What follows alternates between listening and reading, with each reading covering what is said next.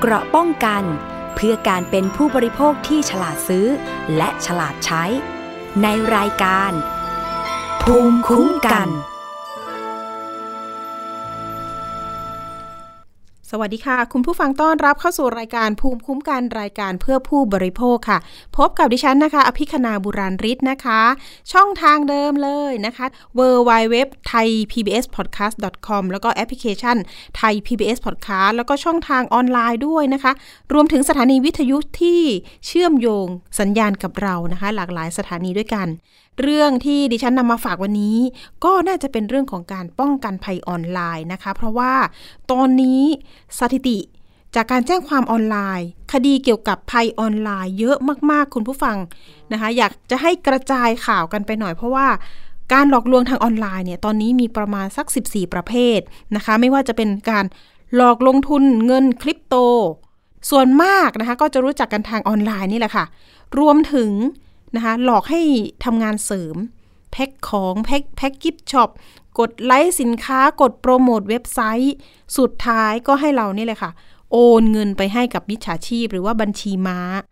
มีหลากหลายรูปแบบจนความเสียหายตอนนี้นะคะ จากที่พูดคุยกับทางตำรวจไซเบอร์บอกว่า สถิติตั้งแต่ปีก่อนๆนนะคะ ตั้งแต่การเปิดรับแจ้งความออนไลน์เนี่ย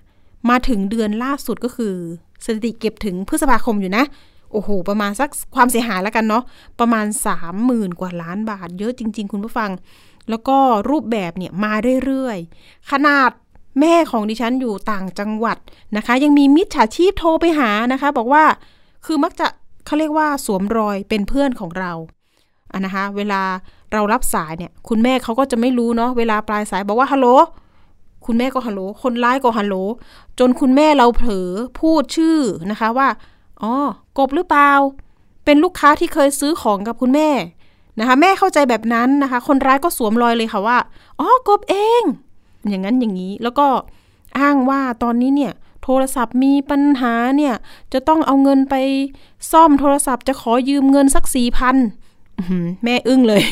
แม่ก็จากที่เราเคยคุยกับคุณแม่ไว้เนาะว่า เอ้ย ถ้ามีสายแปลกปลอมนั่นนี่โน่นให้ปฏิเสธไปก่อนนะ แล้วก็มาปรึกษาลูกก่อนนะคะ คุณแม่ทำตามค่ะ ก็เลยรอดนะคะ คุณผู้ฟังไม่ได้เสียเงิน 4,000 บาทนะคะ ที่จะโอนไปให้กับโอ้ใครใครก็ไม่รู้ที่มาแอบอ้างเป็นนะคะเพื่อนเราลูกค้าเราต้องตั้งสติแล้วก็รู้ให้ทันภัยเหล่านี้เนาะ อะเรื่องแรกเลยค่ะ วัคซีนนะคะ อยากจะบอกว่าเป็นวัคซีนป้องกันภัยออนไลน์ ล่าสุดเลย มีผู้เสียหายโอ้โหรวมตัวกัน แต่ว่าดิฉันมีตัวอย่างเคสที่เป็นผู้เสียหายเนี่ยเพิ่งจบใหม่เลยค่ะ จากมหาลัยชื่อดังเลยนะคะ ถูกหลอกให้โอนเงินทำภารกิจ สูญเงินไปกว่า 3 0 0แสนบาท รูปแบบเป็นยังไงเดี๋ยวเราไปติดตามจากรายงานกันก่อนค่ะ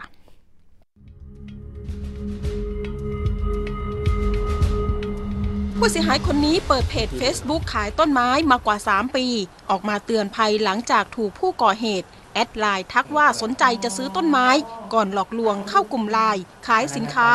อ้างว่าจะได้มีลูกค้ามากขึ้น แต่พอแอดไลน์เข้าไปแล้ว ก็มีหน้าม้าทำทีเป็นลูกค้าสองคน สนใจจะซื้อต้นไม้รวม 40 ต้น แต่ตัวแปรที่ทำให้ผู้เสียหายตกเข้าไปอยู่ในกลลวง คือลูกค้าถามหารหัสร้านต้นไม้ หากไม่มีจะไม่ซื้อ เพราะอ้างว่าเป็นร้านที่ไม่น่าเชื่อถือทำให้เจ้าของเพจต้นไม้อยากได้รหัส และยอมทำตามคนในกลุ่ม ซึ่งผู้ก่อเหตุได้ส่งลิงก์มาให้ เพื่อหลอกให้ทำภารกิจทำโปรโมทเว็บไซต์ 3 ภารกิจ จึงจะได้รหัสการขายสินค้าในกลุ่ม แต่สุดท้ายถูกหลอกให้โอนเงินไปกว่า 3 0 0แสนบาท ก็ตอนแรกๆมันก็ดูดูไม่มีปัญหาอะไรอะครับ เพราะว่าก็คือครั้งแรกก็โดนโอนไป คือคือครั้งแรกอะยอมรับว่าโอนไปแล้วได้ได้กลับมา เขาให้คืนมาอะไรเงี้ยเหมือนแบบแค่ไปช่วยโปรโมทนะครับ แต่พอครั้งที่สองครั้งที่สามอะไรแบบเริ่มไม่ได้แล้วหลังจากผู้เสียหายสูญเสียเงินเก็บทั้งหมด มีน้อยคนที่ยังสู้ต่อ เช่นเขาคนนี้พยายามหาสินค้ามาขายทางออนไลน์ รวมถึงตลาดในย่านเขตจอมทองกรุงเทพมหานคร จึงอยากฝากไปถึงกลุ่มผู้ก่อเหตุที่มาหลอกลวงคนทำมาหากินสุจริต รวมถึงฝากถึงตำรวจไซเบอร์ ให้เร่งปราบปรามทั้งขบวนการ ก็อยากจะบอกว่าก็อย่าอย่ามาทำกับคนที่แบบหากินอย่างสุจริตเลยอะครับ เพราะพอพอเขาจะหาเงินได้แต่ละบาทก็เหนื่อยมากอะครับ บางทีขายของได้กำไรสิบยี่สิบาทเองอะครับ พอจะเก็บได้ขนาดนั้นนะครับ นอกจากนี้ความเสียหายในลักษณะหลอกออนไลน์มี 14 ประเภท เช่น หลอกให้โอนเงินทำภารกิจหารายได้เสริม หลอกกดโปรโมท หลอกกดรับออเดอร์สินค้า หลอกกดรีวิวโรงแรม และหลอกลงทุนเงินคริปโตเคอเรนซีซึ่งมักพบว่าเกิดขึ้นมาอย่างต่อเนื่อง สถิติจากตำรวจไซเบอร์หรือบช.สอท. ตั้งแต่เปิดรับแจ้งความออนไลน์ วันที่ 1 มีนาคม 2565 ถึงพฤษภาคม 2566 มีผู้เสียหายแจ้งความในระบบออนไลน์กว่า 296,243 เรื่อง มูลค่าความเสียหายกว่า 38,000 ล้านบาท อภิคณาบุราริไทย PBS รายงาน ค่ะนี่ก็เป็นคร่าวๆของเคสตัวอย่างนะคะ แต่จริง ๆ แล้วมีเคสตัวอย่างที่ล่าสุดเลยได้ร้องเรียนมาที่รายการสถานีประชาชน บอกว่าเตือนภัยให้หน่อย เพราะว่าไปเจอ ลายปลอมของเพื่อน ก็คือมิจฉาชีพนะคะปลอมตัวมาเป็นไลน์ของเพื่อนเรา แล้วก็ทักมา จากที่ไม่เคยเจอกันมาก่อนนะ คือเหมือนกับว่าเรียนจบด้วยกันมา หลายปีก็ไม่เจอกันเลยเนาะล่าสุดก็อะมีทักไลน์มา แล้วบอกว่าให้เราไปบล็อกไลน์อันเก่าเลย อันนั้นมันมิจฉาชีพแฮ็กไปแล้ว ปรากฏว่าก็มีการพูดคุยว่าเอ้ยตอนนี้ทำอะไรอยู่ นั่นนี่โน่นจนเข้าไปสู่การชักชวนให้เขาเรียกว่าลงทุนสินค้าต่างๆ โดย ไปแลกเหรียญคริปโตมานะคะ เคสนี้อาจจะไม่ได้โอนให้กับบัญชีม้านะคะ คุณผู้ฟัง เอ๊ะรูปแบบเป็นยังไง งงกันหรือเปล่านะคะ คนคนนี้เขาเจอคนร้ายหลอกลวงอย่างไร เดี๋ยวเราไปพูดคุยกันหน่อยนะคะ คุณสี่นะคะ ผู้เสียหายอยู่ในสายกับเรานามสมมุตินะคะ สวัสดีค่ะคุณสี่คะสวัสดีครับ อยากจะให้เล่าให้ฟังหน่อยนะคะ เห็นว่าร้องเรียนเข้ามาล่าสุดดิฉันมองว่า เอ้ยเรื่องนี้ น่าจะนำมาเตือนกันหน่อย นะคะ ทางคุณผู้ฟังเองเนี่ยก็จริง ๆ แล้วเนี่ยอยากจะให้มีการเตือนภัยกันบ่อยๆนะคะ คุณสี่ไปเจอในลักษณะแบบไหนอย่างไรเล่าให้ฟังหน่อยค่ะ จุดเริ่มต้นนะฮะก็คือเพื่อนเก่าไม่ได้เจอกันมา 20 ปีนะฮะทักเข้ามาทาง Facebook ตัว Facebook ที่เป็น Messenger อะฮะ ที่เป็น inbox นะฮะอ๋อทักเข้ามาปุ๊บแล้วก็ประโยคแรกเลยบอกว่า เฮ้ย โดนแฮ็กไลน์แฮ็กเฟซก็ให้ ไลน์กลุ่มที่ไลน์ที่เคยมีอยู่นั้น ให้บล็อกไปแล้วก็ให้ไอดีไลน์อันใหม่มา อ่า ก็ให้ add อันนี้นะค่ะอ่าไอเราอะด้วยความที่อ่าก็เห็นเป็นเพื่อนนะฮะเราก็อะไม่ได้เอะใจอะไรอะเราก็ add ไปอ่าโอเค แล้วก็ไปบล็อกอันนั้นตามที่เขาบอกเลยนะฮะตรงนี้ก็อาจจะเป็นความประมาทนิดนึงอะไม่ได้เช็คก่อนไม่ได้โทรเช็คเพราะว่าเห็นเป็นเพื่อนเก่ากันอะไรเงี้ยฮะ ตอนที่ทักมาทางอ่อันนี้คือจุด Facebook เริ่มต้นตอนตอนตอนทักมาครับที่ Facebook ยังมีโปรไฟล์เป็นรูปหน้าเพื่อนไหมคะนี่ฮะอ๋อ มีก็โอกาสคือมีรูปหน้าเพื่อนเลย แสดงว่าเขาก็ต้องแฮ็ก Facebook ก่อนปะแล้วก็มาทักเรา ใช่ฮะเขาทักเฟซบุ๊กมาก่อนอืมแล้วก็มาทักผมอีกทีนึงอะไรเงี้ยคือเขาแฮ็กเขาแฮ็กเขาเขาแฮ็กแฮ็กที่เฟซบุ๊กได้ยังไงผมก็ไม่รู้อะนะค่ะฮะก่อนหน้านั้นอะแฮ็กแต่สุดเฟซท้ายของเนี่ยก็เป็เพื่นอนเพื่อนอืมใช่ค่ะเป็นเฟซของเพื่อนฮะอ่าทีนี้พอเขาก็เข้ามาคุยกับผมในไลน์ส่วนตัวแล้ว ทีนี้ก็เริ่ม เราก็เริ่มคุยจริงๆผมก็สนใจเรื่องการลงทุนอะไรนู่นนี่นั่นอยู่แล้ว แต่ว่าไม่ถนัดหุ้นอะนะฮะก็บอกมัน มันก็บอกว่าเออถ้างั้นก็ลองมาค้าขายออนไลน์แล้วกันอะไรเงี้ย มันก็เลยตรงจริตเราไงฮะอืมเออเอ้ยเอาทำยังไงล่ะ อ่าเขาก็เริ่มจะสอนวิธีการฮะทีนี้การสอนวิธีการของเขาเนี่ยก็คือเขาบอกว่า อะก็ต้องใช้สองแอปคู่กัน ซึ่งโหลดจาก Play Store นะฮะอืมใช้สองแอปคู่กันเอ่อแอปที่หนึ่งคือ Binance นะฮะ Binance ซึ่งอันเนี้ยเป็นการเทรดคริปโต อ่าเป็นเป็นเป็นแอปพลิเคชันเทรดคริปโตทั่วไป ซึ่งคนทั่วไปก็ค่ะ ก็ใช้อยู่นะฮะก็คือรู้จักแต่มันมันอันนี้ถูกต้องเลย อ่าเขาก็สอนสมัครลงทะเบียน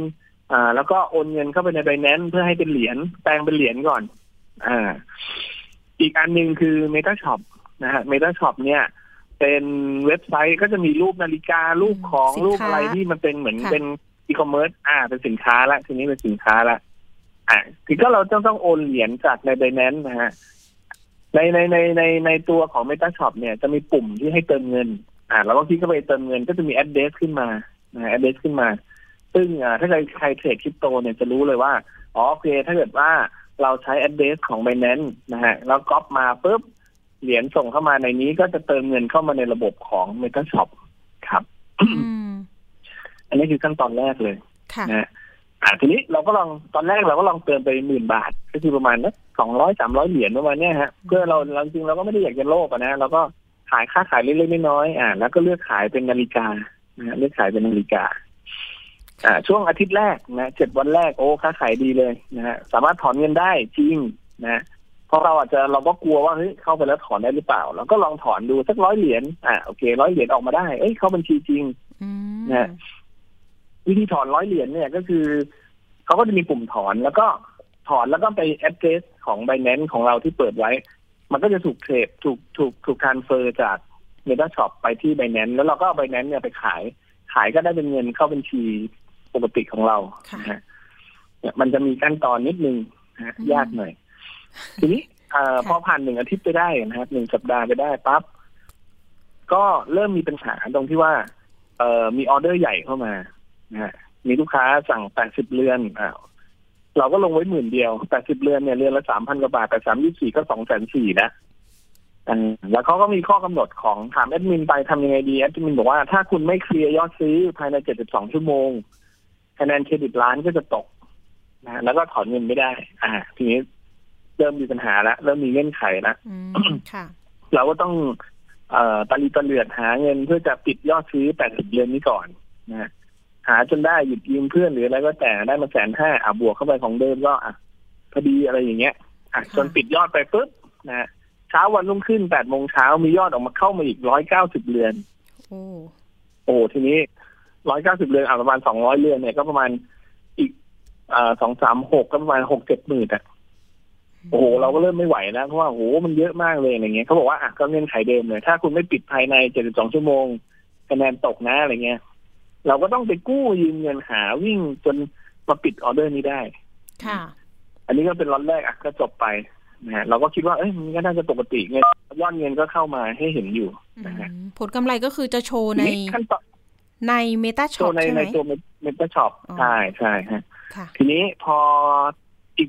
ไม่กี่วันนะ ก็มีคนเวียดนามทักมานะมันมีแชทให้คุยด้วยนะครับคนเวียดนามลูกค้าก็แชทเข้ามาบอกว่าอ่าเขาต้องการจะซื้อรถใหญ่นะอะไรเงี้ย อ่า เราก็บอกว่า อ่าเอ่อรถใหญ่ของคุณเนี่ยมันมันมันเท่าไหร่เขาก็ไม่ได้บอกว่าเท่าไหร่นะฮะค่ะ ทีนี้พอพอมาเช้าตื่นเช้ามา ปรากฏว่าเขาสั่งทั้งหมดสองร้อยสิบเรือนนะฮะอ่า ก็ประมาณหกแสนกว่าบาท ทีนี้หนักแล้วฮะหลักแสนแล้วเริ่นะมหนักอ่าจากเงินที่เรามีอยู่เอ่อจากเริ่มต้นแค่หมื่นเดียวอะฮะตอนนี้มันไปหกแสนกว่าแล้ว แล้วก็บอกว่าเจ็ดสิบสองชั่วโมงถ้าไม่เคลียร์เอ่อก็ไม่สามารถที่จะถอนเงินได้โอ้ครับ ไปกันใหญ่เลยทีนี้ เอ่อเราก็ ทีนี้ก็จะมีตัวละครเพิ่มเข้ามาฮะคือเพื่อนที่เพื่อนปลอมเนี่ย ที่เขาทักเรามาตอนแรกที่แนะนำเรามา เราก็ปรึกษาเขาตลอดเนี่ยว่าเอ้ยทำยังไง เพื่อนบอกว่าเอ้ยไม่เป็นไรเดี๋ยวให้ยืมอ่าเขาก็จะให้ยืมมาพันเหรียญมั่งสองพันเหรียญมั่งนะฮะเพื่อเออเราก็ใจชื้นว่าเฮ้ยมีเพื่อนคอยช่วยไว้ยอืมร้านเขาก็มีแบบยอดขายเยอะอะไรเนี่ย ให้โชว์ค่ะให้เห็นอยู่นะฮะโอ้โหพอมาช่วยปุ๊บปรากฏว่า เอ่อ รอบนี้เนี่ยเราเลทที่เกินเจ็ดสิบสองชั่วโมงนะเกินไปเยอะเลยนะเพราะว่าเพื่อนบอกว่าเอ้ยเขาก็ติดออเดอร์ใหญ่เหมือนกันอะมาช่วยไม่ได้เต็มที่เราขาดอยู่หมื่นเหรียญนะฮะรอบนี้ค่ะหมื่นเหรียญก็ประมาณสามแสนกว่าบาททีนี้อ่าหลังจากนั้นผ่านไปประมาณสิบกว่าวันนะคะแนนก็ตกไปเรื่อยๆเรื่อยๆเรื่อยๆตรนะงฮะนี้ก็คือทำให้เราใจเสียอยู่ค่ะใช่คะแนนเสีย คือค่ะคะแนนก็จะตกไปครับพอตกไปแล้วเราก็ไม่สามารถแก้ได้จนจน จนเราต้องหามาโปะจนได้อะฮะอ่าอีกสามแสนกว่าบาท ตอนนี้ยอดอยู่ในนั้นเท่าไหร่แล้วนะคะฮะทำกี่ล็อตแล้วตคะอนเนี่นี้ยยอดอยู่นั้นเอ่อประมาณหกแสนกว่านะฮะหกหกแสนกว่าแล้วอืมจากหมื่นเดียวนะฮะค่ะ อันนี้ภายในกี่วันกู้คะในเนี่ยระบบนอกระบบค่ะทุกอย่างอันนี้คุยกันนาภายนในแค่ไหนเอ่อประมาณสองอาทิตย์ประมาณสองอาทิตย์ฮะสองอาทิตย์เนาะใช่ทีปนี้ระมาณสิบขอสี่ถาวัมนหน่อยเรื่องของครัแอบปเมตาช็อปเนี่ย เขาส่งลิงก์มาให้โหลดหรือว่ามันมีอยู่ในที่ไหนที่ไปโหลดกัน มันมีอยู่ในเพย์สโตร์ฮะอืมมีอยู่แต่ว่าจจริงริงๆใน Google จะเขียนว่า e ขีด meta shop ก็มีอ๋อ อันนี้ปลอมเอหอรือเปถ้าล่าเป็น .apk อะมันจะอยู่ในเว็บไซต์ฮะ ซึ่งหน้าตาเหมือนกันเลยอ๋อ จริง ๆ แล้วที่เขาส่งมาให้คุณคือลิงก์ไหม เป็นลิงก์แล้วคุณก็คลิกไปในลิงก์หรือว่าได้โหลดจาก Play Store ไหม จริงๆผมโหลดจาก Play Store นะฮะอืมถ้าที่จำได้คือโหลดจาก Play แต่ผมก็ไม่รู้เขาใช้วิธีไหนอะทำให้เอ่อหน้า interface อาจจะเหมือนกันผมก็ไม่ทราบอะนะแต่ว่าผมโหลดจาก Play Store จริงค่ะตัวเนี้ยอ่าตอนที่ทำอะนะฮะจ้าพอเพื่อนมันก็สอนเอเออเพื่อนนี่คือดูทีนี้เชี่ยวชาญหลังจากนี้เนี่ยค่ะก็เป็นหกแสนแล้วหกแสนปุ๊บแล้วเราก็ติดเงื่อนไขเรียบร้อยจะอาจจะพอเราเคลียร์ยอดซื้อปุ๊บ เอ่อปรากฏว่าเราก็ยังถอนไม่ได้เราก็ถามแอดมินอีกเอ้าทำไมอะก็เราเคลียร์แล้ว มันบอกว่าอะคะแนนคุณต่ำกว่าเก้าสิบห้าคะแนนถอนไม่ได้ ต้องจ่ายค่าปรับเครดิตล้านอีกห้าพันเหรียญโอ้โหนะคือประมาณแสนห้าแสนห้านะคะอ่าแสนห้าแสนแสนค่ะแสนเจ็ดมาแสนเจ็ดหมื่นห้าพันถูกปรับอีก็กต้องวิ่งหาตาลีตาเลือกเอาโอเคเอาค่ะปรับเครดิตล้านเป็นหนึ่งร้อยเปอร์เซ็นต์ปุ๊บเอ่อพอเราบอกเราก็ถามว่าเอ้าอะโอเค ปรับเครดิตเรียบร้อย ปรากฏว่าก็ยังถอนไม่ได้อีก ก็ถามมันอีกมันบอกว่า ทีนี้ทางแอดมินก็บอกว่าเอ่อเนื่องจากว่าเอ่อคุณผิดกฎของเอ่อแพลตฟอร์มเอ่อคือถอนหลายครั้งเกินไป คุณจะต้องจ่ายอีกสามพันอุ้ยค่ะเห็นไหมมันก็เริ่มชาร์จไปเรื่อยสามพันตอนเหนั้นรียญก็ประมาณตอนนั้นเก้าคุณหมื่นสี่วันแสนคุณหนึ่งสี่มีเบอร์เพื่อนไว้ไหม หรือว่าสมัยคือคือไม่เจอกันมายี่สิบปีอะเนาะแต่ปกติมีเบอร์กันไว้ไหม เบอร์โทรศัพท์ เออ ไม่มีฮะ มันทักอ๋อไลน์กันในกลุ่มไงเอออม ปกติก็ทักไลน์คุยกันอะไรไม่มีเบอร์เบอร์ค่ะที่เพื่อนให้มาอันเก่า มันก็คือเป็นเบอร์ผิดแหละมคือเบอร์ไม่ตรงกัน คือไม่ได้อัปเดตค่ะอะไรเท่าไหร่ฮะอ่าคือตรงนี้ก็อาจจะเป็นความผิดพลาดในของผมเองแหละก็ไม่ได้โทรเช็คไม่ได้อะไรอย่างเงี้ยก็คือไม่เคยเจอเหตุการณ์เออแบบเพราะว่าเราก็เห็นว่ามันนี้เนาะคุณสี่ว่าไปแล้วเนี่ย ไม่เคยเจอเหตุการณ์แบบนี้และอีกอย่างหนึ่งก็คือเราเชื่อสนิทใจเลยว่า อันนี้แหละเพื่อนเรา โปรไฟล์รูปอะไรตรงหมด ทีนี้มาพีคตรงไหนใช่ก็แล้วมัคืนก็อให้บอกสูญเงินไปทั้งหมด ประมาณเก้าแสนเก้าแสนกว่าบาทนะคะมารู้ตัวตอนไหนคะมารู้ตัวตอนที่เป็นยอดสุดท้ายฮะ คือเราปรับทุกอย่างมาหมดแล้ว จ่ายไปแล้วเก้าแสนยอดสุดท้ายเนี่ย มันบอกว่า อะคุณต้องจ่ายอีกยี่สิบเปอร์เซ็นของยอดขายทั้งหมดเพื่อเป็นมัดจำแล้วตอนนี้ยบัญชีคุณจะถอนได้ปกติเลย อันนี้คือแบบไฟนอลแล้ว คุณจะไม่ต้องจ่ายอีกหกพันหกร้อยเหรียญก็ประมาณเกือบสองสองแสนสี่นะสองแสนห้าซึ่งเราก็บอกว่าเฮ้ยอย่างนี้มัน ตอนแรกก็เกือบจะแบบว่าเฮ้ยไม่งว่าจัดฟันอีกสุดท้ายเราจะได้เอาทั้งหมดออกมาเนี่ยหรอกไหมค่ะแต่เราก็มาเอกใจเฮ้ยมันมันอย่างนี้มันสูบไปเรื่อยๆแล้วเราถ้าใส่ลงไปเนี่ย เราจะเอาที่ดินเข้าเอาเงินออกมาเนี่ยมันเป็นผืนสุดท้ายในชีวิตแล้วมันไม่ได้แล้วอืมมันสูบจนหมดแล้วไงฮะเออเราก็เลยคิดว่าตัดสินใจไม่เอาไม่เอาละคือแบบมันเป็นมิจฉาชีพแล้วแหละ ถ้าเป็นแบบเนี้ยค่ะก็เลยไม่โอนนะมันก็เร่งใหญ่เลยก่อนหน้าจริงๆก็ยังคุยอยู่เลยเนี่ยฮะกับแอดมินเนี่ยมัน บอกว่าต้องให้จบภายในห้าวัน แล้วก็คุณก็จะปกติ พอพอจบห้าวันปุ๊บมันก็บอกว่าอะต่อให้อีกยี่สิบสี่ชั่วโมงแล้วกันอะไรอย่างเงี้ยฮะ เอ่อซึ่งเราก็มองว่าเราก็คง คือถ้าเราจ่ายไปอีก เราก็คงเสียไปหมดเลยอะฮะอืมก็คือไม่ก็คือจะใช่ทิ้งละใช่ไม่เอาละค่ะ เห็นว่าไปกู้เงินมาด้วย ตอนนี้ผลกระทบที่เกิดขึ้นกู้เป็นยังไง กู้กับยืมนะฮะกู้กับยืมคนรู้จัก กู้ในระบบเนี่ยประมาณสี่แสนกู้นอกระบบประมาณนักห้าแสนนะฮะนอกระบบเนี่ย ก็คือยืมเพื่อนแล้วก็อาทำสัญญาอะไรก็ยืมไปอะไรเงี้ยเดี๋ยวคิดนะว่ามันแป๊บเดียวออกมาได้ไงฮะกู้นอกระบบสี่แสนกู้ในระบบห้าแสนถูกไหมอ่ากู้ในระบบสี่แสนกู้นอกระบบอ๋อห้าแสนทีนี้ก็คือโดยประมาณแจ้งความออนไลน์แล้วก็แจ้งพื้นที่ไว้ไหมคะ ตอนนี้ อ่า แจ้งเวแลาครับที่สนบางพีฮะอืมมีความคืบหน้าไหมคุณสี่เอ่อความคืบหน้า ตำรวจจริงๆก็มีนัดหมายแล้วนะฮะจะให้เข้าไปเอ่อเพื่อที่จะสอบสวนเพิ่มเติมเพราะเราไปแจ้งไปแล้วฮะอ่าแต่ว่าของก็คือแจ้งไว้สองคดีฮะ คือระหว่างเนี้ยที่เรากู้ เราก็ไปหาเงินกู้เราก็ไปกู้ออนไลน์ แล้วก็โดนซ้ำซ้อนอีกคือโดนพวกกู้ออนไลน์เนี่ยหลอกอีกสองหมื่นกว่าบาทอ๋อก็เลยไปแจ้งคดีนั้นไว้ก่อนคดีกู้ออนไลน์แล้วแบบโดนโกงเงินนะฮะอันนี้แต่ตอนนะเขาตำรวจก็นัดคดีนั้นค่ะ ทุกวันนี้ระบบ ต่างๆ ที่เราทำธุรกรรมเนี่ย มันยังอยู่ไหมคะ หรือว่าปิดไปแล้วคะยังอยู่เลยฮะอ๋อแต่ว่าของผมเนี่ยไม่สามารถล็อกอินได้เขาก็บอกว่าถ้าเกินห้าวันเขาก็จะระงับบัญชี คือเราล็อกอินเข้าไม่ได้ละมันได้ขึ้นว่าผู้ใช้ไอ้ถูกผู้ควบคุมระบบล็อกเองระงับบัญชีฮะค่ะแต่ว่าสามารถคุยแอดมินได้อยู่ว่าเออถ้าเกิดคุณเอาเงินเข้านะหกพันหกร้อยเอ่อกว่าเหรียญเนี่ยเข้ามาก็จะเป็นบัญชีปกตินะฮะ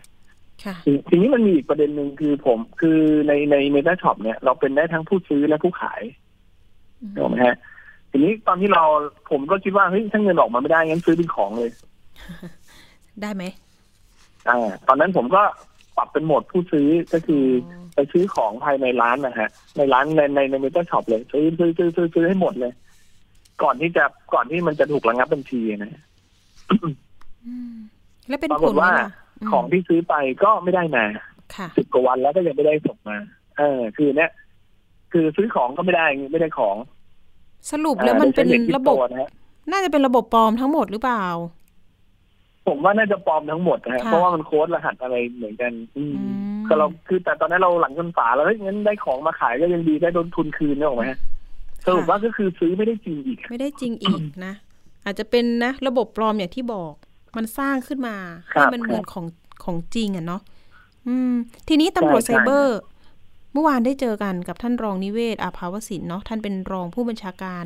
ตำรวจสอทหรือตำรวจไซเบอร์ ก็ครับรับเรื่องไปเบื้องต้นแล้วใช่ไหมคะ มีแนวทางในการสืบสวนให้ไหมเมื่อวานได้คุยกันไหมเอ่ยอ่าได้คุยกับท่านฮะ ท่านก็บอกว่าเอ่อจริงๆร่องรอยของคริปโตเคอเรนซีเนี่ยก็สามารถติดตามได้ ซึ่งอะผมอะ เอ่อเนื่องจากผมเป็นมือใหม่ ผมก็จะ cap ทุกขั้นตอนนะนะฮะอืมในการที่เราจะโอนเงินโอนเหรียญมันก็จะมีที่อยู่ address ของจาก Binance ตีกลับเข้ามา Meta Shop เนี่ย ตรงเนี้ยซึ่งจะเอาให้ตำรวจเนี่ยเขาดูฮะมเพื่อที่ค่ะจะติดตามร่องรอยของเหรียญเหรียญคริปโตที่ว่าอะโอนไปในที่อยู่นี้อะก็น่าจะพอได้นะเพราะทุกครั้งที่เราโอนเข้าเมตาช็อปก็จะเป็นเป็นที่อยู่เดิมตลอดมัน ก็น่อาจจะเป็นแนวทางในการที่เจ้าหน้าที่ต้องเดี๋ยวพอคุณตำรวจนัดเนี่ยเราก็จะเอาหลักฐานตรงเนี้ยไปให้เขาดูค่ะค่ะ เดี๋ยวทางตำรวจไซเบอร์จะนัดอีกครั้งหนึ่งใช่ไหมคะหใช่รือว่าใช่สนะพเดี๋ยวเขาจะนัดอีกทีอ๋อเฉพาะบางทีสพบางพลีใช่ไหมอะใช่ใช่ได้ใช่เลครับยทีนี้รูปแบบนี้เนี่ย คนร้ายน่าจะอยู่ในประเทศเพื่อนบ้านหรือเปล่า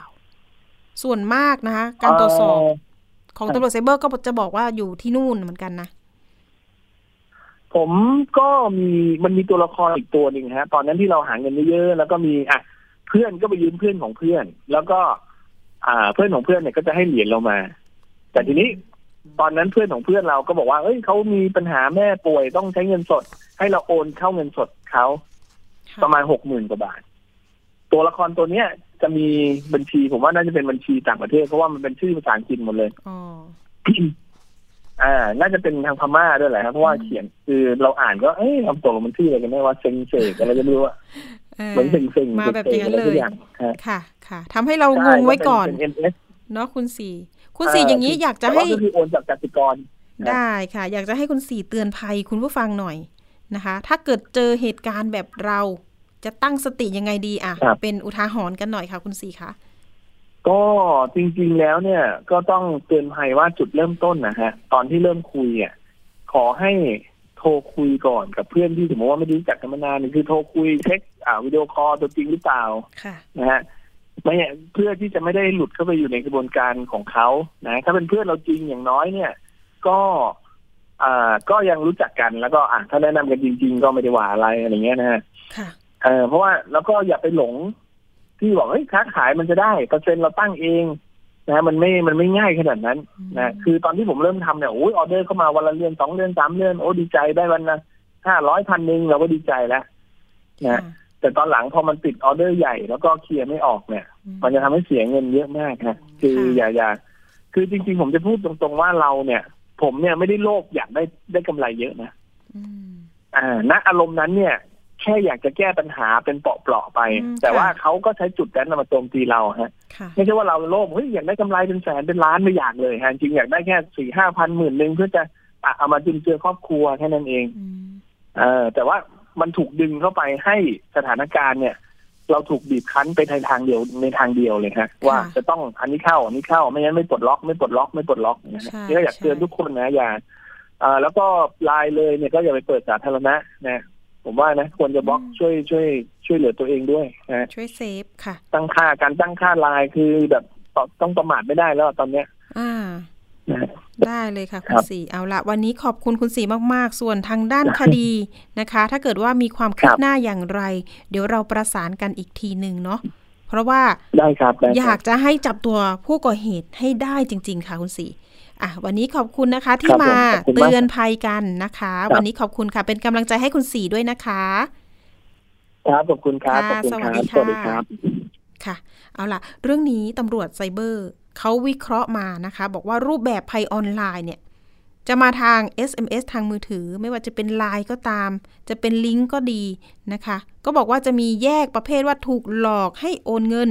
บางครั้งก็บอกว่าถูกบังคับให้โอนเงิน รวมถึง ถูกควบคุมโอนเงินนะคะ โอนเงินไปบัญชีใดเมื่อไหร่ทำธุรกรรมด้วยเบอร์โทร และ IP อะไรต้องรู้นะคะ ส่วนการกระทำความผิดเนี่ย คนร้ายก็มักจะแปลงไปเป็นนะคะ เงินตราต่างประเทศนะคะ ไปที่ตะเข็บชายแดน ซื้อสินค้าดิจิทัล ผ่านผู้ค้า P2P โอนเงินเพื่อซื้อสินค้าตามตะเข็บชายแดน อันนี้การแปล จากเงินที่เขาได้จากเราไป จะมีการแปลไปเป็นรูปแบบอย่างอื่นอย่างรวดเร็ว ไม่ว่าสินค้าเงินดิจิทัลนะคะ แบบนี้เลย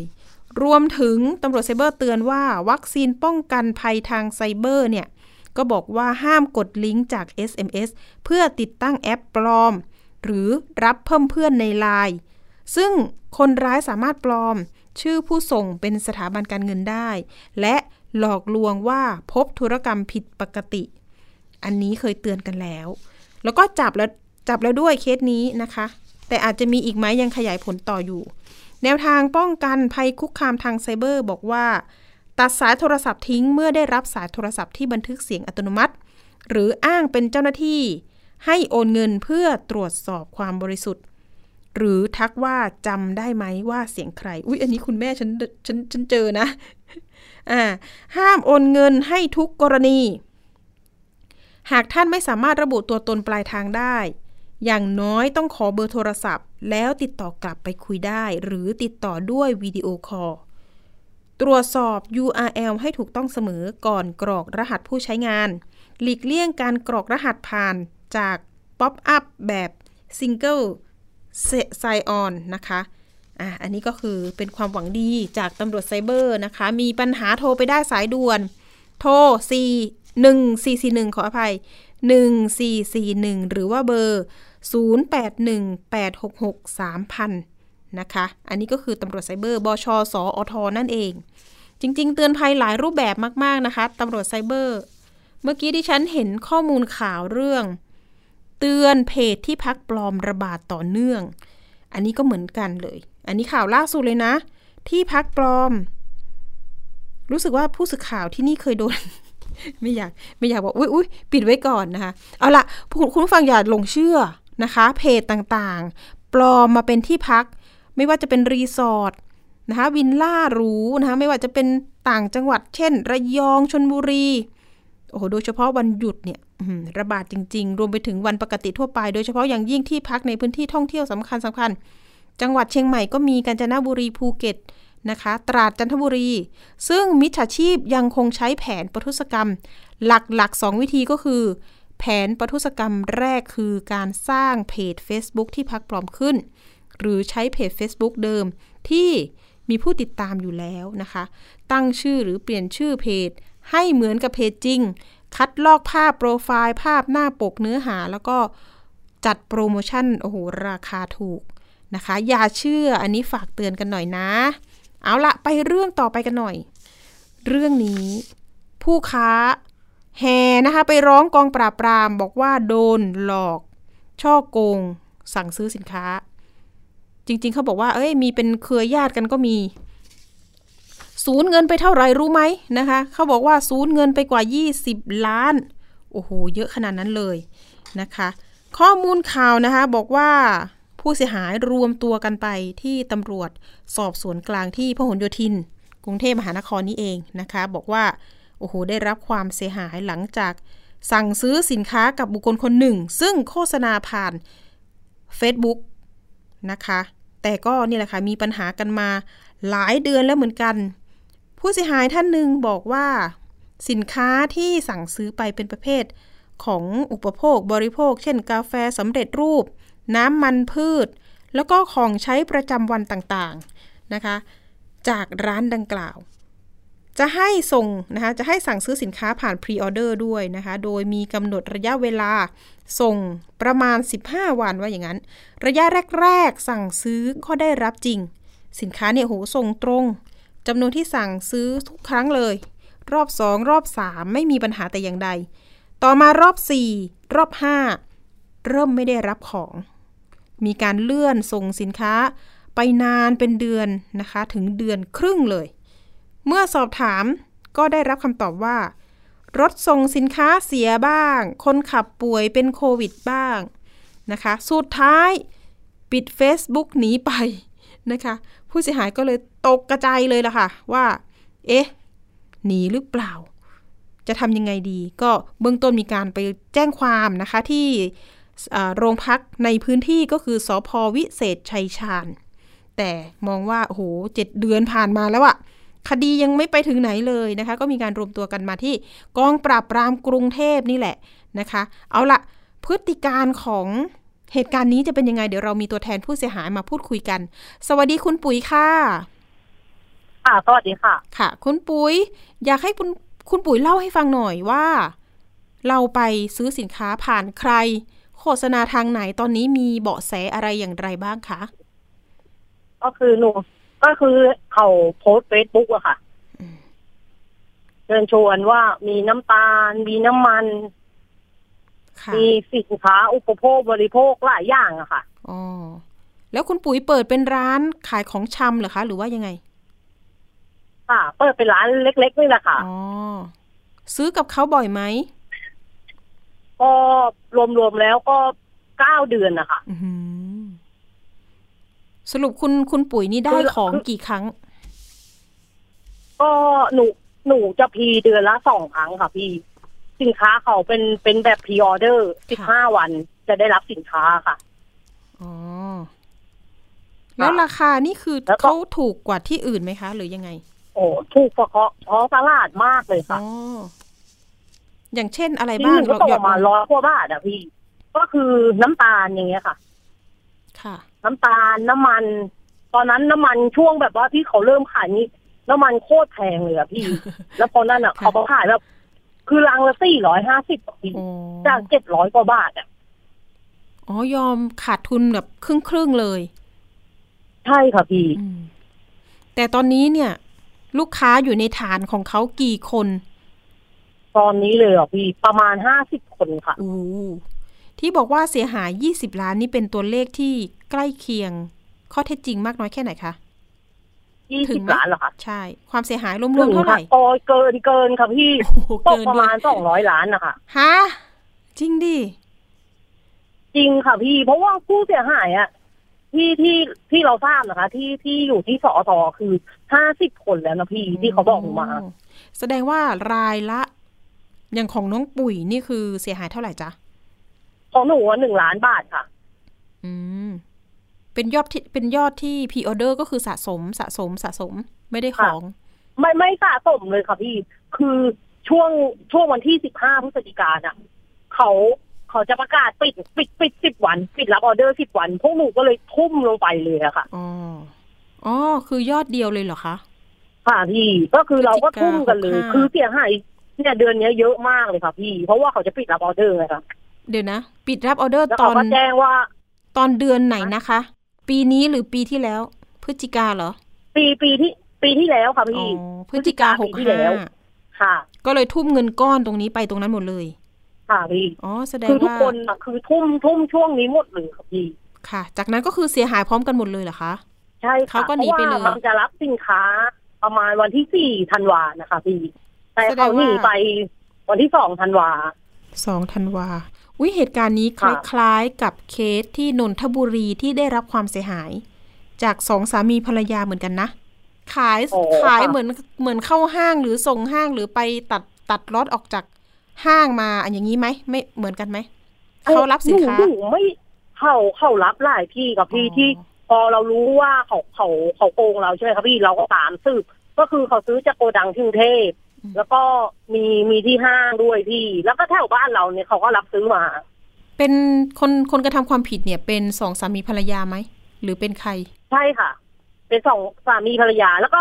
ทั้งบ้านเขาแหละค่ะพี่พูดง่ายๆเลยเขามีอาชีพก็คืออ้างว่า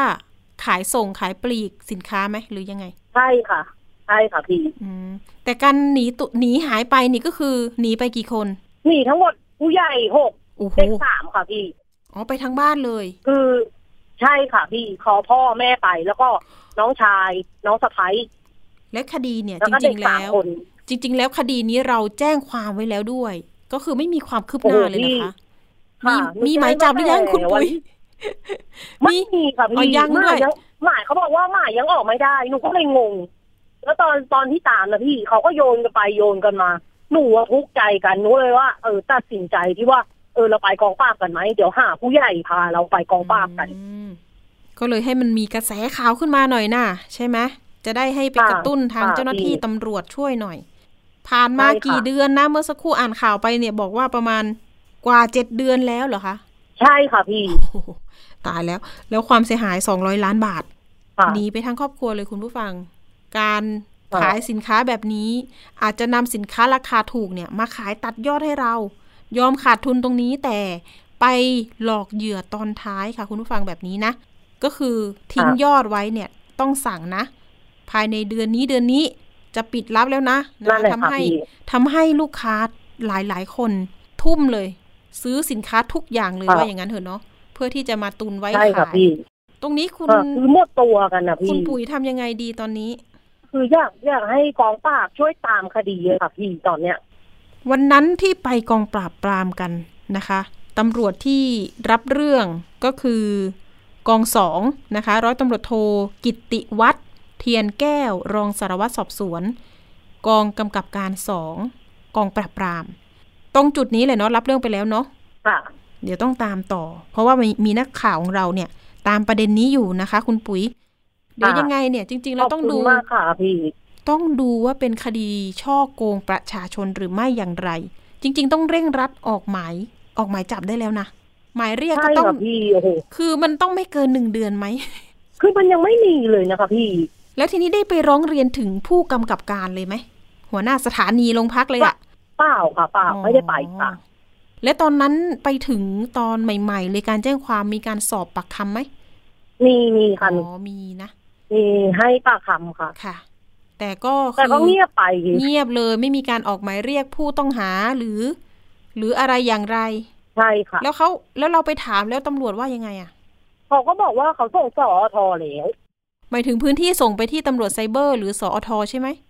ใช่ค่ะอืมเขามองว่าเป็นคดีหลอกออนไลน์เหรอคะค่ะ เห็นว่าเราเป็นญาติกันด้วยกับผู้ต้องหาใช่ค่ะพี่ค่ะโอ้จริง ๆ ถ้ารู้จักกันแบบนี้เนี่ยไม่ใช่ออนไลน์แล้วนะ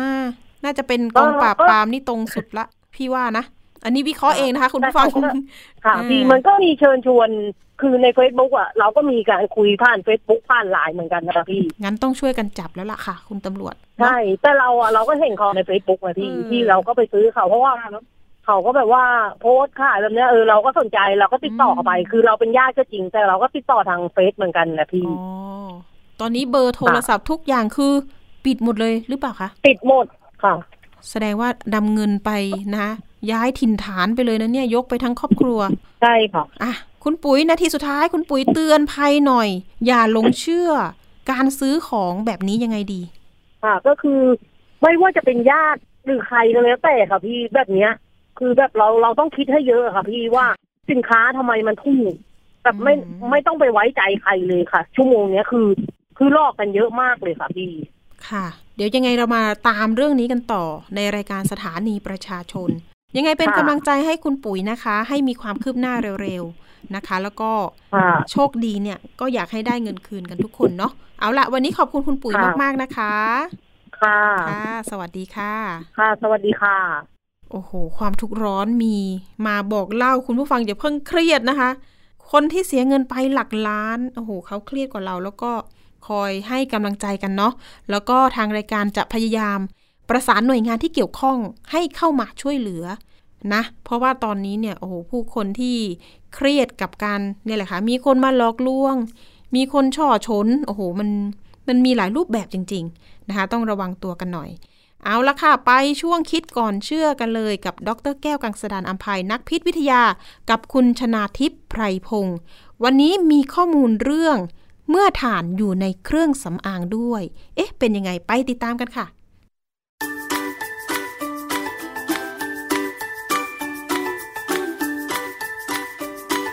ช่วงคิดก่อนเชื่อ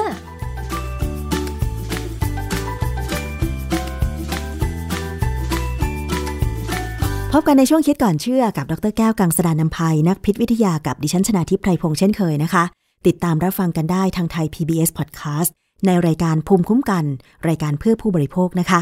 วันนี้เรามาพูดคุยเกี่ยวกับเรื่องของสินค้าใกล้ตัว แชมพู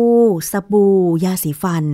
มีสินค้าประเภทที่ผสมถ่าน activated charcoal นะคะหรือถ่านกำมันคำว่าชาโคก็คือถ่านใช่ไหมคะ เคยสงสัยไหมคะว่า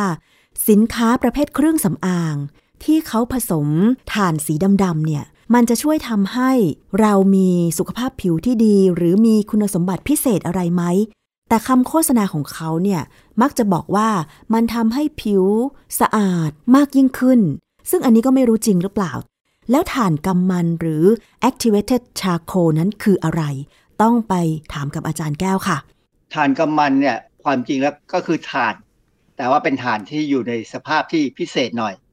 คือเวลาเราพูดถึงถ่านเนี่ยเรานึกถึงถ่านหุงข้าว ถ่านหุงข้าวนี่ทำโดยเอาฟืนไปเผาในเตา ซึ่งมีอากาศน้อยค่ะ อุณหภูมิก็จะขึ้นไปสูงพอสมควร การที่ต้องให้อากาศมีน้อยเนี่ยก็เพราะว่าถ้ามีอากาศเยอะมันก็จะไหม้ไปหมดค่ะนะฮะธรรมชาติเลย เพราะฉะนั้นการเผาถ่านเนี่ยเขาจะให้อากาศน้อยๆเพื่อให้เหลือสิ่งที่เหลือเนี่ยเป็นถ่านค่ะเพราะฉะนั้นในกรณีของถ่านกำมันเนี่ยเขาจะต้องเผาด้วยอุณหภูมิที่สูงมาก แล้วก็มีอากาศ ต่ำมากๆ เพื่อให้เหลือถ่านเยอะๆแล้วถ่านนี้จะแห้ง จะเกิดความแห้งมากจนกลายเป็นถ่านที่เปราะเป็นผงค่ะส่วนใหญ่จะเป็นผงถ่านอืมขนาดใหญ่เล็ก จากนั้นเนี่ยเขาก็จะเอามาบดจะเป็นผงเล็กๆ ตามที่ต้องการแล้วก็ไปอาจจะไปร่อนเพื่อให้ได้ขนาดที่เหมาะสมในทางพิษวิทยาเนี่ยถ่านกำมันที่คุณภาพดีๆ เราสามารถใช้เป็น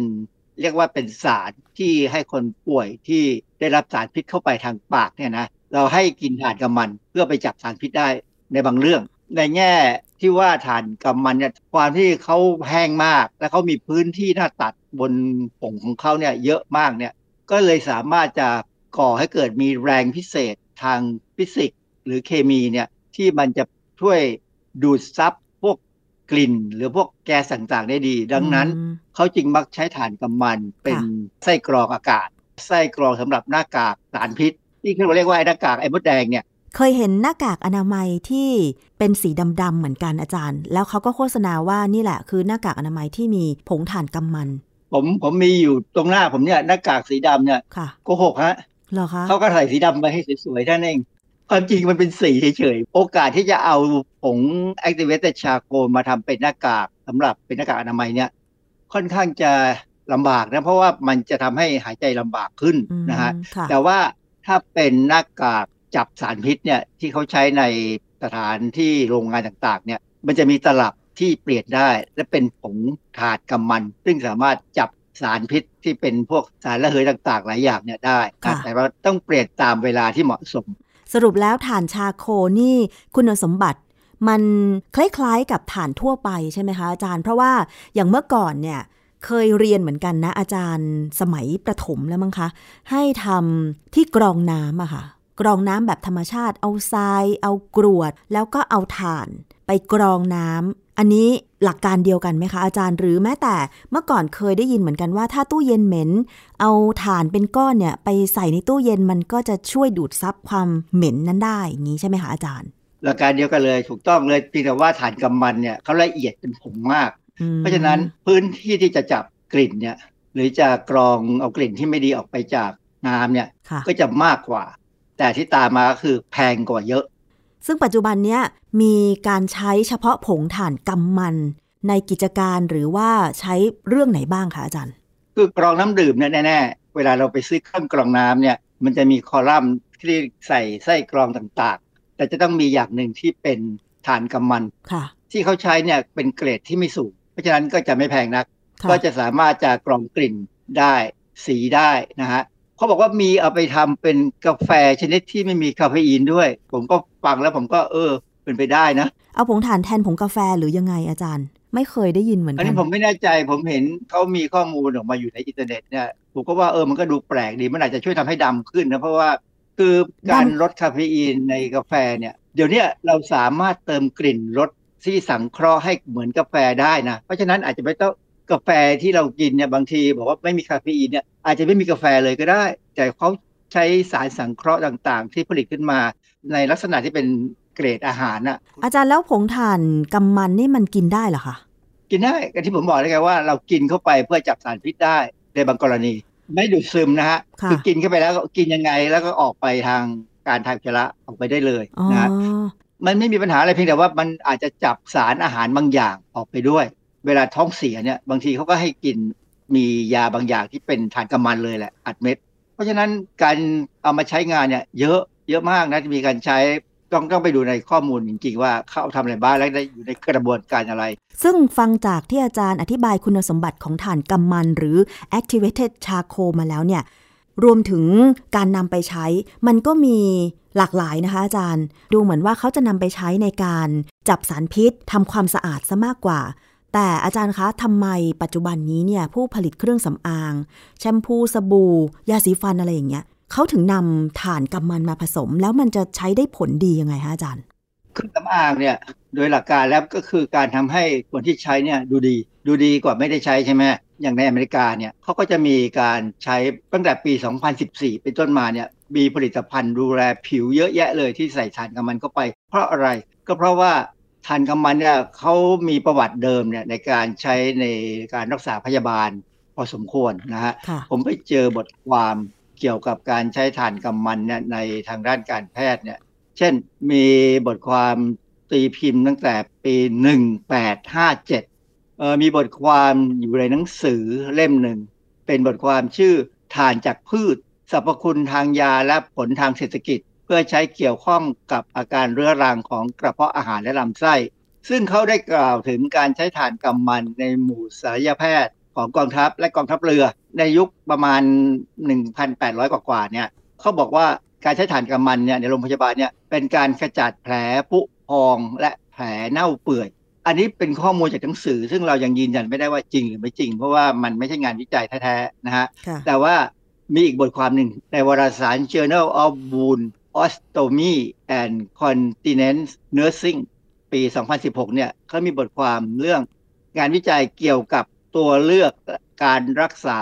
เฉพาะที่เพื่อควบคุมกลิ่นสำหรับบาดแผลเรื้อรัง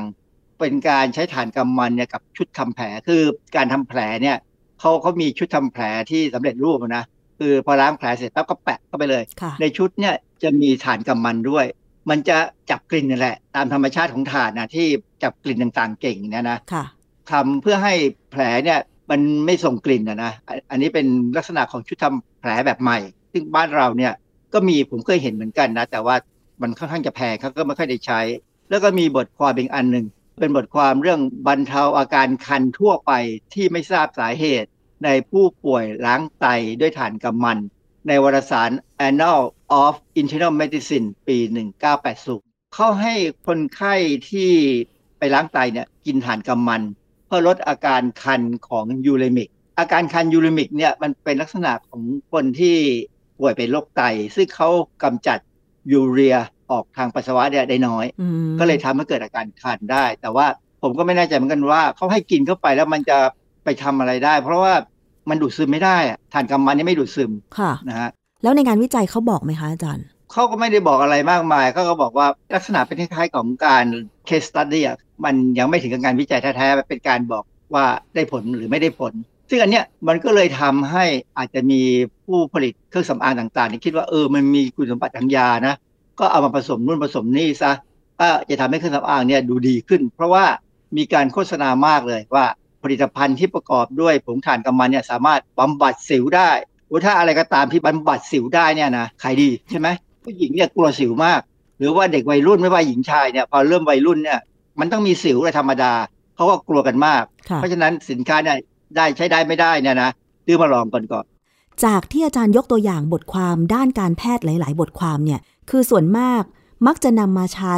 ในเรื่องของการรักษาการดูดซับกลิ่น แต่ว่าบทความสุดท้ายเนี่ยใช้ในการรักษาหรือบำบัดอาการคันเนื่องจากเป็นผู้ป่วยโรคไต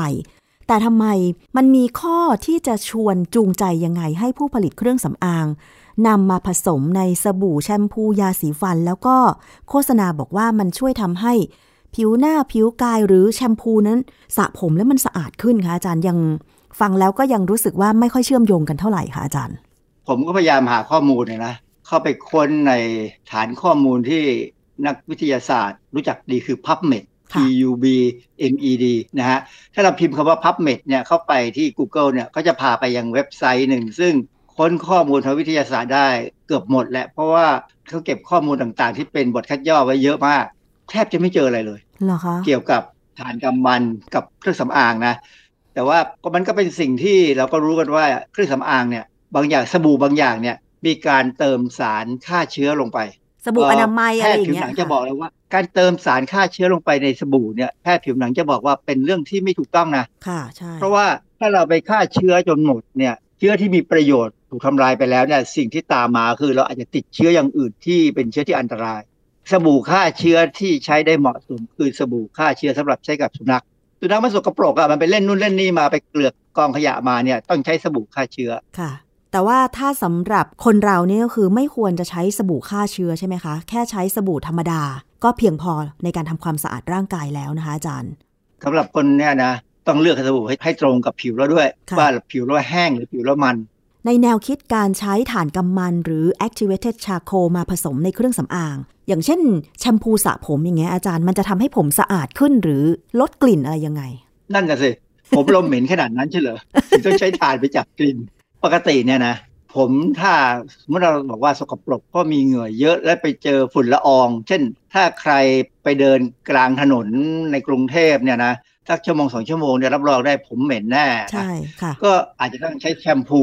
สระให้สะอาดสักอาจจะสองเที่ยวด้วยซ้ำมั้งนะฮะแต่ว่าก็อาจจะเจออาการหนังศีรษะแบบ มันก็อาจจะคันได้แชมพูเนี่ยมันก็เอากลิ่นออกไปได้อยู่แล้ว เพราะค่ะเพราะว่ากลิ่นเนี่ยมักจะเป็นพวกไขมันเพราะฉะนั้นแชมพูเนี่ยก็จะจับไขมันออกไปได้อยู่แล้ว ไม่อืไม่น่าจะมีปัญหาอะไร นั่นน่ะสิ การใส่ถ่านเข้าไปก็เปลืองอะ แล้วก็ยาสีฟันอีกอะคะอาจารย์ ปกติยาสีฟันส่วนมากก็คือมีฟลูออไรด์หรือถ้าเป็นยาสีฟันสมุนไพรเขาก็ใส่พวกมิ้นท์ใส่พวกข่อยอะไรอย่างนี้อยู่แล้ว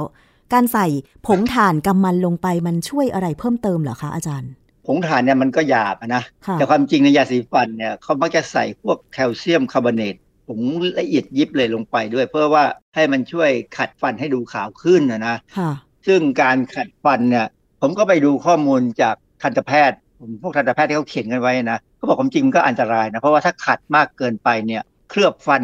ที่จะป้องกันอะไรต่ออะไรเนี่ย ก็จะหลุดหลุดไปด้วยอืมเพราะฉะนั้นเนี่ยถ้าจะใช้ยาสีฟันที่ต่างไปจากยาสีฟันธรรมดาเนี่ยนะควรจะคุยกับหมอฟันซะก่อนว่ามันเหมาะไหมกับคนไข้แต่ละคนค่ะ ผลิตภัณฑ์เครื่องสำอาง ผสมถ่านกำมันหรือ activated charcoal ลงไปเนี่ย สรุปแล้วตอนนี้ก็ยังไม่มีใครทำวิจัยเลยเหรอคะอาจารย์ทำเหมือนกันแหละ แต่ว่ามันมันดูไม่เป็นวิชาการเท่าที่ควรนะเพราะว่าเวลาทำอะไรพวกเนี้ยมันต้องมี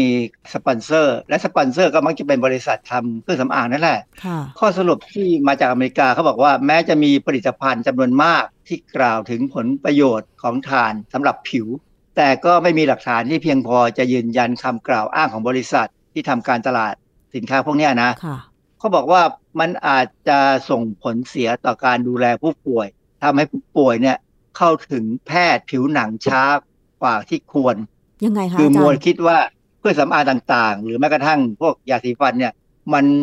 มันได้ผลน่ะก็เลยยังไม่ไปหาหมออะอ๋อคือลองใช้สินค้าพวกนี้นะค่ะในอเมริกาเนี่ยนะ ผลิตภัณฑ์พวกนี้ยังมักจะยังไม่ได้ผ่านการอนุมัติของ FDA นะ FDA จริงไม่ควบคุมคันนี้สินค้าที่ไม่ควบคุมเนี่ย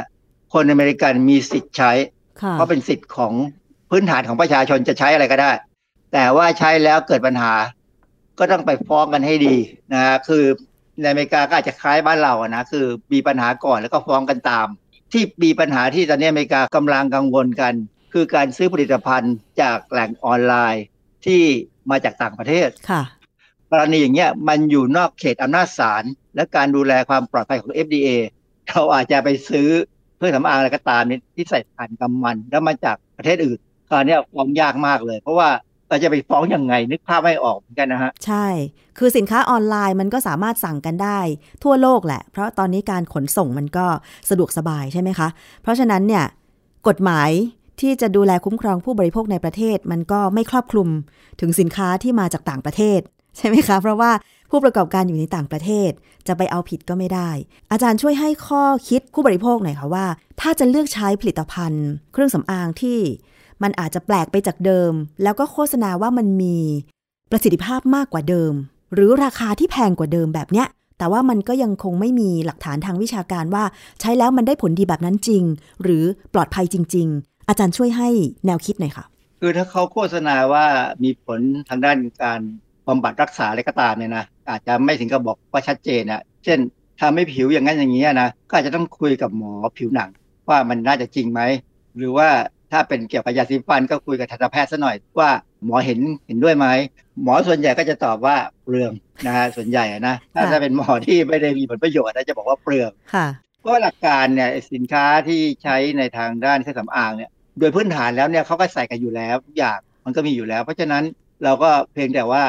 เราเลือกซื้อบางยี่ห้อเพราะเรามั่นใจว่าเขาทำได้ดี ไม่ค่ะมีการที่จะมีสารพิษอย่างอื่นมาอยู่ใช่ไหมค่ะ ดังนั้นเนี่ยก่อนจะซื้อมาใช้ก็คิดให้ดีก่อน ถ้าจะทดลองใช้ก็ได้ แล้วดูซิว่ามันเปลี่ยนไปจากเดิมไหมเช่น ถ้าเราคิดว่าฟันจะขาวขึ้นก็ถ่ายรูปฟันไว้มือถือเดี๋ยวนี้มันถ่ายได้หมดแล้วถ่ายไว้ก่อน แล้วก็ใช้ไปสักเดือน แล้วก็ถ่ายใหม่ แล้วก็ดูมาเทียบกันดูซิว่ามันต่างขาวไหมขึ้นไหมครับ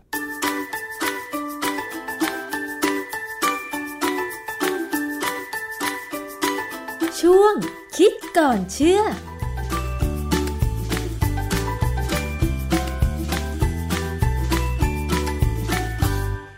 ขอบคุณข้อมูลจากคิดก่อนเชื่อค่ะ วันนี้หมดเวลาสำหรับอภิคณาแล้วนะคะ พบกันตอนหน้าวันนี้สวัสดีค่ะ